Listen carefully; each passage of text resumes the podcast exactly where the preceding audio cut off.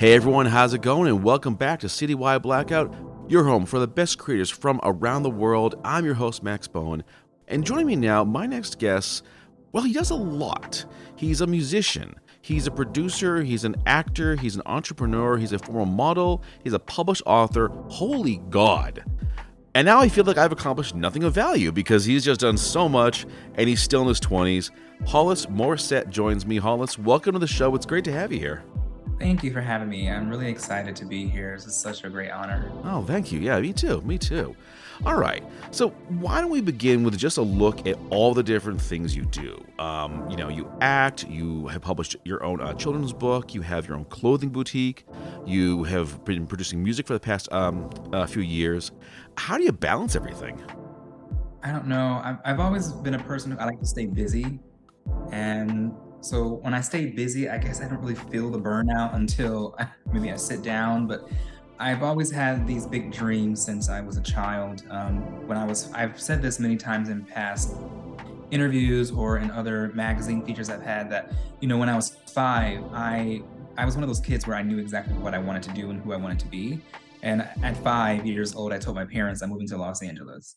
You know, I'm moving to LA. I knew exactly there was nothing about nothing that was gonna stop me, nothing that was gonna convince me otherwise. And and I just I don't know. I just kept going. You know, I've always you know I've sang since I was a, a child. I remember being in a little group, and you know got into acting at eight. You know, and then I became a model at sixteen. And you know, when I was 13, I always wanted to be Mr. United States. And then a few years ago, I made that come true by you know being a national pageant title holder so I've just been doing that and just juggling it all. I think life is just too short, so I have to keep going because you know you never know. But I always like to keep going. I don't like to be lazy. I get you, man. I imagine though when you when you told your folks at age five I'm moving to LA, they're probably like, "Oh, sure, you know, you're five, you know, whatever." And then the, the fast forward, like, "Oh, you really did it! Wow!" When you began pursuing, you know, acting and music and modeling, did you get a lot of support from the family? Not really. I think just because I come from a conservative family, they they're the type to, you know, go to school and then go to college immediately after, and then go get your master's degree right after, but own a home while you're getting your master's degree, starting your family, all, you know, all that kind of stuff. And the very traditional conservative type of lifestyle. And I just felt like I was always different since the day I was born. Like I've never felt to be confided in that way. I've always known that there was something in me, whether it was just my talents or my personality. So I was like, no, there has to be, I have to make my own way, create my own life. I get you. All right. But I did read that you do have a BA in theater and psychology from JCSU in Charlotte, North Carolina. Um, what led you to uh, to go to college? Uh, I did it to make my family happy. Um, you know, I, I will say that it was never my um intention to go to college right after high school. Um, I'm not I'm not saying that I never wanted to go to college, but maybe when I wanted to was more the route that I wanted to go. But I think I just did it right after high school. And and honestly, you know, school came pretty I was pretty good with school. You know, I graduated high school with honors. I graduated early, and then in college, I graduated a year early, and I graduated magna cum laude, cum laude, however you want to say it. Um, but even though that came easy to me, it wasn't something that I really wanted to do. But I don't fully regret it because while I was in college, that's when I ended up getting on uh, vice principals on HBO. So I look at it like, well, maybe if I hadn't gone that down that road, then I wouldn't have gotten on HBO. I would say it's worth it then. Actually, it's, definitely worth it. So, yeah. um, was being on uh, on uh, vice principals like your first big break? Yeah. Really? Yeah. Okay. Yeah. That was um unexpected. I'll never forget. I had done a lot of traveling that year and I had signed with my at the time my new agent and um they signed like I, I remember going in there and they we had this meeting and then they signed me the very next day and then i want to say maybe a month to a month and a half later i had my first big audition i didn't know what the show was and i didn't know i just knew it was on hbo and um I I will say that, you know, they're like today with COVID, how they have remote auditions. Well, obviously back then when I did the show, um, we it came out in 2016, but we filmed it in 2015, a whole year earlier. So obviously COVID didn't exist, but I was doing a remote audition because it was being filmed in a different state. And I remember one of the actors who was signed to my agency as well, she did a she was, you know, always booking things and she was very good and very talented. So she was like, "Well, let me help you with your audition." So I did it at her house. She gave it to my agent, he sent it in. Now, obviously, I didn't think anything of it because I'm like, "Oh, it would be nice to have, you know, gotten it to, you know, a week and a half, maybe 2 weeks had gone by, hadn't heard anything." And I was like, "Oh, I'm kind of bummed, but it was your very first audition." Well, then my agent is blowing my phone up and he's like, um, "They want you and they're bringing you out there to Charleston, South Carolina." And I was like, "Oh, but don't they want a second audition?" They said, "No." So I was like, "Oh my gosh, my very first audition, they did not do a callback. They just said, "No, get out here now." And they Wow. brought me up here and the rest is history. Very cool. Now, I've not seen that show. What's it about? So Vice Principals, I'm not sure if you're familiar with Danny McBride um, from Eastbound and Down, and he's done a, a number of other things as well. Vice Principals, so obviously, um, it's about uh, he's the vice principal to a school, and there are several other um, colleagues that are all trying to compete to be the next principal. But there's a woman who gets hired on, and she's like a don't take no crap kind of person. So, but they'll do anything to destroy her character. Like they'll try and set someone's house on fire. They'll try and lie about someone sleeping with another teacher or something. But it's about the unprofessionalism of the um, staff mixed with the rudeness and obviously cliche of high school students who can't seem to be respectful you know going through their puberty and their hormones and everything and and it's just a funny show but they all bring their personal emotions into a professional setting so you just never know what you're going to get Nice. And uh, what and uh, what uh, was your role in this? So I was um my my character's name was Demetrius Todd, and I was a, pretty important guest star to the show.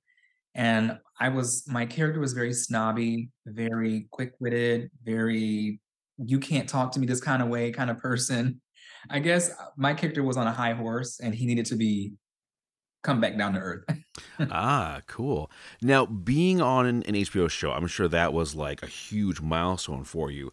Mhm. How do you think that kind of influenced you in terms of what you did afterwards?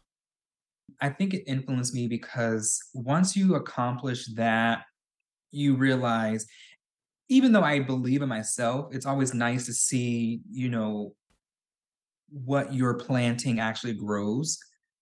And so once I saw I made that accomplishment, I'm like, well, you know, obviously I'm doing something right. Let's keep it going. How can I grow from here to to, you know, make my dreams continue to come true, but stay on track and not really fall off behind and not be that person who was who, who I don't want to be that person who says, "Oh, I remember once I was on HBO, but then did nothing afterwards." And then I don't want to have to go through life saying, "Oh, but you're so talented," or someone to say, "Oh, you're so talented. Why did you stop?"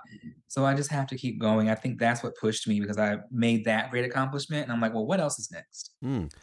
Well, I, now I'm sure that uh, the uh, the uh, pandemic changed a lot of plans for you in terms of things you were looking to do. Um, but have you been able to get back into acting and back into doing roles? Yeah, so my my team, I have my my manager and my agent, um, well, agents. And I mean, I audition all the time, honestly. And I will be honest with you, even though things shut down, my auditioning never really stopped. And when I won Mr. United States, I it was actually during 2020. So I still had to do my photo shoots. I still had to do my public interviews. I was still servicing, you know, holding my title and, and doing my reign and everything. Um, so I think just with that, I knew for a fact, I said, I'm not going to take this opportunity to be locked in my house that's in my name. And I'm not going to be told, you know, just, just to stay at home and watch TV. No, I'm going to do something with these doors that are closed which is why we had the power of social media. So I was able to do a whole lot because at that time, you had no reason but to focus on social media. Nobody was interacting with anyone.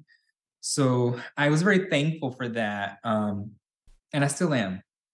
Cool. So, how are you able to utilize uh, social media to kind of keep yourself out there and keep busy? Oh gosh, I think TikTok is a great way. Um, that's a little addicting. Sometimes I find myself scrolling a bit too much. Um, obviously, Instagram and Twitter. Uh, Twitter, I don't know what's going on with Twitter, but Twitter is Twitter, and you see things every day. But I feel like there's always a rush of information everywhere. I'm not really on Facebook. Um, so that's probably the only type of social media that I don't really use, except for I don't use Snapchat anymore either. But Twitter, Instagram, and uh, was oh, and uh, YouTube, um, and TikTok. Wow. Okay. So it sounds like you have this, you know, like uh, like you mentioned before, the very stay busy mindset. You want to keep doing stuff. You're always active. Uh, where do you think you get that? To stay active and Yeah. always oh, uh, I think it's just something that was naturally in me. Hmm. You know, I, I I've been inspired by watching people who have, you know, opened doors for me. And I've just always seen, obviously don't see behind the scenes, but you keep seeing them constantly coming out with another movie or constantly another show or another song or another album. And I'm like, dang, give me time to catch up. But then also, you know, I'm like, I respect that. You want to stay busy. I, you know, I, I think I just being young, like I just don't, you never know. So as long as my legs work, my arms work, my brain works, I think I'm just gonna keep going. I like that. You know, this is like a lazy day, but I don't really have those too often. I like to just keep going because I, I like to have something to talk about. I like that. All right. Um, so let us talk about being a former Mr. United States pageant title holder. That's really amazing because I know that, that the competition is obviously huge.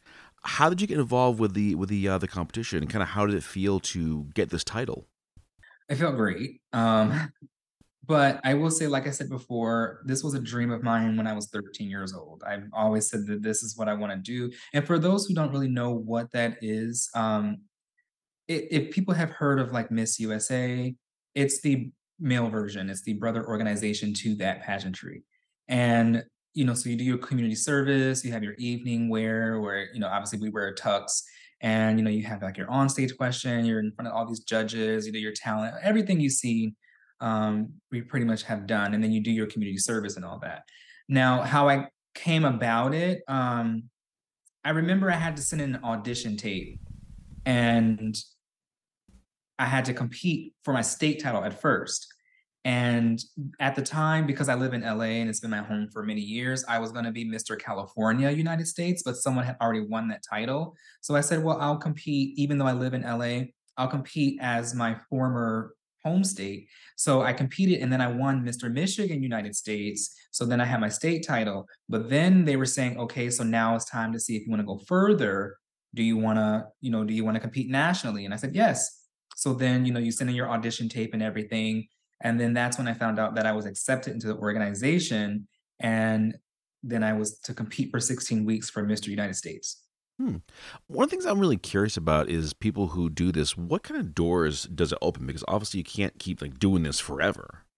Pageantry, Mm. yeah. Um, I think it's something that will always be talked about, especially, you know, being a male who's a, a pageant title holder. You know, it's not that many of us. Um, the doors that it open, I think, first of all, it already is another way of taking rarity and and looking at how unique a person is. So I think it has opened up a lot of doors in terms of uh, magazine features, public interviews. It has made me stand out because in this business, people are always wanting to know how you can stand out, how dedicated are you, and how determined are you. You know, there's so much talent, but I feel like a lot of people don't really focus on that. They they do put focus on how talented you are, but you know, there are a lot of talented people out there, but if you're not dedicated, you're not determined, you don't keep focus, I think that's what people mostly focus on. So it's helped with those um, in ways like that to open up doors for me. Hmm. Okay. I want to ask next about living in LA. Why there? Why not like New York City or maybe Austin, Texas or Boston? These are all pretty strong like um, epicenters for the arts and for people who want to pursue artistic careers. Um, well, again, um, at 5, I knew was moving to LA. Um, it's a different world here. I like the you you can get so much. You can get the beach, you can get the desert, you can get the mountains with snow. Um, you know, I I will say I respect the hometown that I was born in, but I've always felt at a young age that I just was not connected to the East Coast. I've always felt like a West Coaster at heart. Um, and I just never really I like to visit the East Coast. You know, I've traveled many places um, around the world, you know, not just domestically but internationally, but I've never really felt connected. And I love visiting New York. I think it's a great place. Boston is nice. You know, Chicago is nice, but it's not livable for me. I get you. Yeah. Personally, I, I've been to, uh, to uh, to New York City a couple times, and I definitely like to go there. Could I live there? Uh, maybe not so much.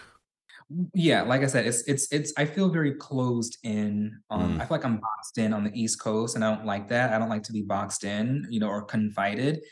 But New York is very cutthroat and and I know LA can be as well, but I don't know. I just feel like if you don't walk 25 miles an hour in New York, then you're gonna get shoved out the way. If you say good morning, they're like, shut the F up, you know, like, oh my gosh, I don't know. You can just you never know what you're gonna get in LA. People get hit by cars all the time. You know, what? that's very accurate, actually. That's very, very accurate. So I'm curious as to what your early experiences living in LA were like. They were tough. I think they, they were very tough because I didn't know anyone. So I didn't have the luxury that a lot of people have when they either move here with someone or they easily connect with people.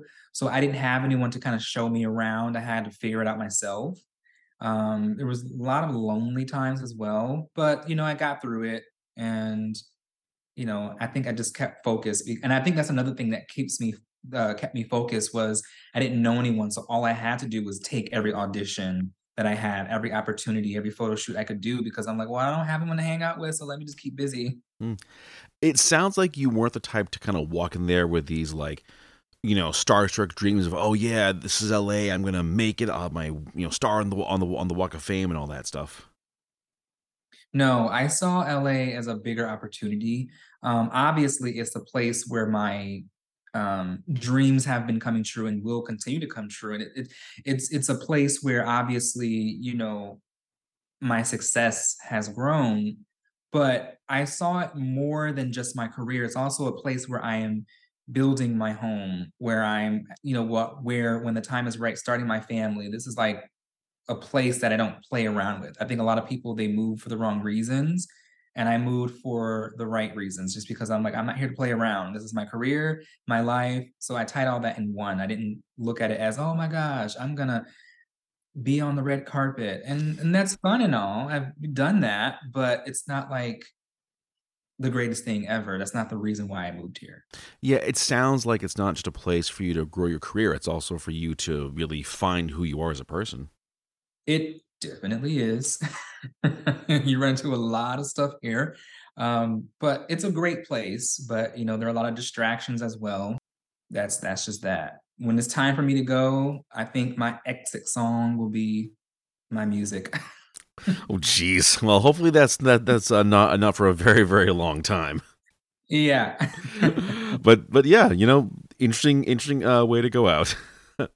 All right. Um. All right. You know, I was really curious about writing because, on top of everything else, you were also a, a published author. You have a book out called "We Are Enough, Friend," and this is all about a young man named Julian, uh, confident yet yet humble friend who who takes the reader on a fun journey. What led you into writing books? When I was a child, there was this book that my mom would read to me every morning before school. I don't remember the name of the author, but it was this book called Getting Dressed. And from there, you know, obviously in, in elementary school, you know how you have those book fairs and you can like buy books and stuff, and then like you collect books. And so I had one of those big, I forgot what it was called. I don't know if it was called Tyson or Tonka or something. It was one of those big blue bins with a top. And I used to have it filled with books. And I used to read those books all the time. And I just felt like I really wanted to write a book one day. So I remember when it was uh, 2020, like around Thanksgiving, I came up with this idea of writing a children's book because I was writing several other books at the time, but they're not published. And when I thought about it, I said, you know what? Let's do a children's book first because here we are in 2020. These kids were robbed of their summer, everything. So they, you know, so I didn't want children to feel like they were going down a dark road. So I thought about the children first. And when I created Julian, I wanted him to send a message that, you know, kids or people of all ages are more than enough. They're definitely worthy, you know, to be loved and to give love and to, you know, stand their ground. They're not to be bullied, but, you know, keep the peace as well. Cool. All right. So you have so much happening here. I'm curious, is one of these things a priority for you, or is it just everything all at once? I try to make one thing a priority, but I think because my brain is just like everywhere, um, I just, I don't know. I just do this, spend like an hour or two on this, move on to the next thing, start writing on that. I'm always filling my day with a bunch of stuff, and and and and I might it might be great, but also sometimes it kind of sparks up my anxiety because I'm feeling a bit overwhelmed and everything. Because you know I'm like, oh my gosh, I started all these things today, but now I feel like I have to finish them all today instead of just having one main thing and having a deadline for the day or for the week. But then you know you get overwhelmed. So at the moment, I'm just kind of juggling everything at once. Probably not the best thing to do. Yeah, I can see it being a little bit overwhelming, but you mentioned you also have a team that you work with. Um, how does that help you? A lot because when I first started, I was doing it all by myself. Yeah. You know, and then not to not to mention when you were doing all of that by yourself, all your projects, but then you got to find time to do public interviews, and then you got to find time to have time for yourself. And then I have a dog, and then I have to find time to give it attention, you know, and then I have to find time to maintain my social media. So I really felt burnt out because I'm like, everything to me right now is hitting at once. And you, I think when you have an idea in your mind, it's always, you always go to a place where you feel like, um, how can I say it? You know how you have like an idea in your mind, but it sounds good or it looks good that you're going to finish X, Y, and Z. But then when it comes to reality, you have different obstacles or you have different things that come in your way, you know, come in the way. And then you feel overwhelmed and you're like, oh, well, I can't finish this project today. I have to finish it tomorrow. You know, life happens. So that's why I kind of started with a team. Oh, another reason why is I remember when I was um, in my reign for my for Miss United States, um, the director at the time, he recognized how overwhelmed I was. And he actually pushed me and he said, You need to get a team because you're really starting to pick up with a lot of stuff and you can't do it all alone. You need a team. And if you want to succeed, you have to have people who stand, you know, by you. Did that ever occur to you back in the day, like when you got to LA, like, okay, I'm here, I'm gonna find my team? No, the only the only team I think I thought about was like um agent and manager, but I never thought about an assistant or a publicist or a stylist or you, you know anything like that. You know anyone that can be on your team, a, a lawyer. You know I didn't think about all those things, but then again I didn't think like that. I just thought career, life, living your life. You know, not a lot of people in their 20s think about stuff like that. Like, oh, I need to get a legal team. I need to get this. I need to get that. Yeah, but I think that that's what it is, though. Like the the more you do and the bigger you become, you need that structure. You need like, okay, someone to help me with my interviews. Someone, you know, like you said, uh, the legal person. You probably have some kind of a financial planner or something like that, and and everything else. There's so many different like moving parts to what you do, and it's a whole industry, really. It is. Um, and it's it's it's a whole different world because, like I said, you don't expect to have all those different things, and you didn't. I didn't think about them, but I mean, it's great. So especially when you have the right people, because you know, obviously, some people have teams, but they're just not the right people. And I've had that. on- I've had that in the past. You know, in the past where I just didn't have the right kind of people, and I just felt like they were there, and I'm like, oh, I really could just. I did a lot more work by myself than having you around. I'm doing it all by myself still anyway. You're just here. Yeah. Oh, yeah. Like you, you, you definitely don't want to have that person who's just sort of filling a spot, but you realize, wait, why are you around exactly? What are you bringing to the table? Yeah, yeah, yeah. I've had a lot of those. How did you find your current team? Just really taking my time, looking at people's work, just kind of scouting, um, which I didn't do in the past. I just went based off of what people said and what sounded good. And I was like, oh, okay. Um, and then obviously throughout experience, you have to learn. You can't go based off of what people say. You have to. They have to bring receipts. So I need to see their work. Um, so I took my time, and then I also by I don't want to say by force, but by um, strong request from my director at the time from Miss United States telling me you really need a team. Um, I think that's what helped me find the right team as well because you know I, I didn't want to feel that burnout again. Which I mean, you're gonna still feel burnout, but I didn't want to feel it in the way I did in the past. And I really wanted someone trustworthy. So I'm like, I have to see your work. I need to see what you've done. I need to see how you handle yourself, not just on paper, but in person. Mm-hmm. Oh yeah. All right. So Hollis, what is next for you? What's uh what's your next on, on your uh, to-do list for the year? Well, um, like I said, I'm in the studio. So I'm working on a lot of things right now. Um, I have some other things that will be announced soon. Um, I do have things planned out, but I can't really say what it is for the remainder of the year because things are always opportunities are always there. So I don't have my planner that far out, um, but I can just say expect great things and exciting things. But but I think right now the the most exciting thing is the reason why I'm in the studio, and I'm really really excited about this project. Excellent. Well, folks, if you want to know what those things are, you go to Hollis Morissette, uh, uh, same spelling as the singer. Dot com. You'll uh, you'll find everything there. Follow their socials, Instagram, the many many things that we've been talking about here. Follow them all, interact, and you'll be the first ones to know when all this new stuff drops. So Hollis, thank you again. I really appreciate this. Thank you so much for having me. I had a great time. I know I'm a, a talker. hey, it's a good thing. Hi, this is singer Kate Eppers, and you're listening to Citywide Blackout. And that brings this episode to a close. Thanks to everyone for listening, and be sure to follow the show on Facebook at Citywide Blackout and Twitter and Instagram at Citywide Max. You can reach me at citywidemax at yahoo.com to suggest a guest or submit music for the Blackout Collection playlist. You can find the show wherever you check out your favorite podcasts, and new episodes are aired every Saturday at 10 p.m. EST on Boston Free Radio. That's all for now and I'll see you next time.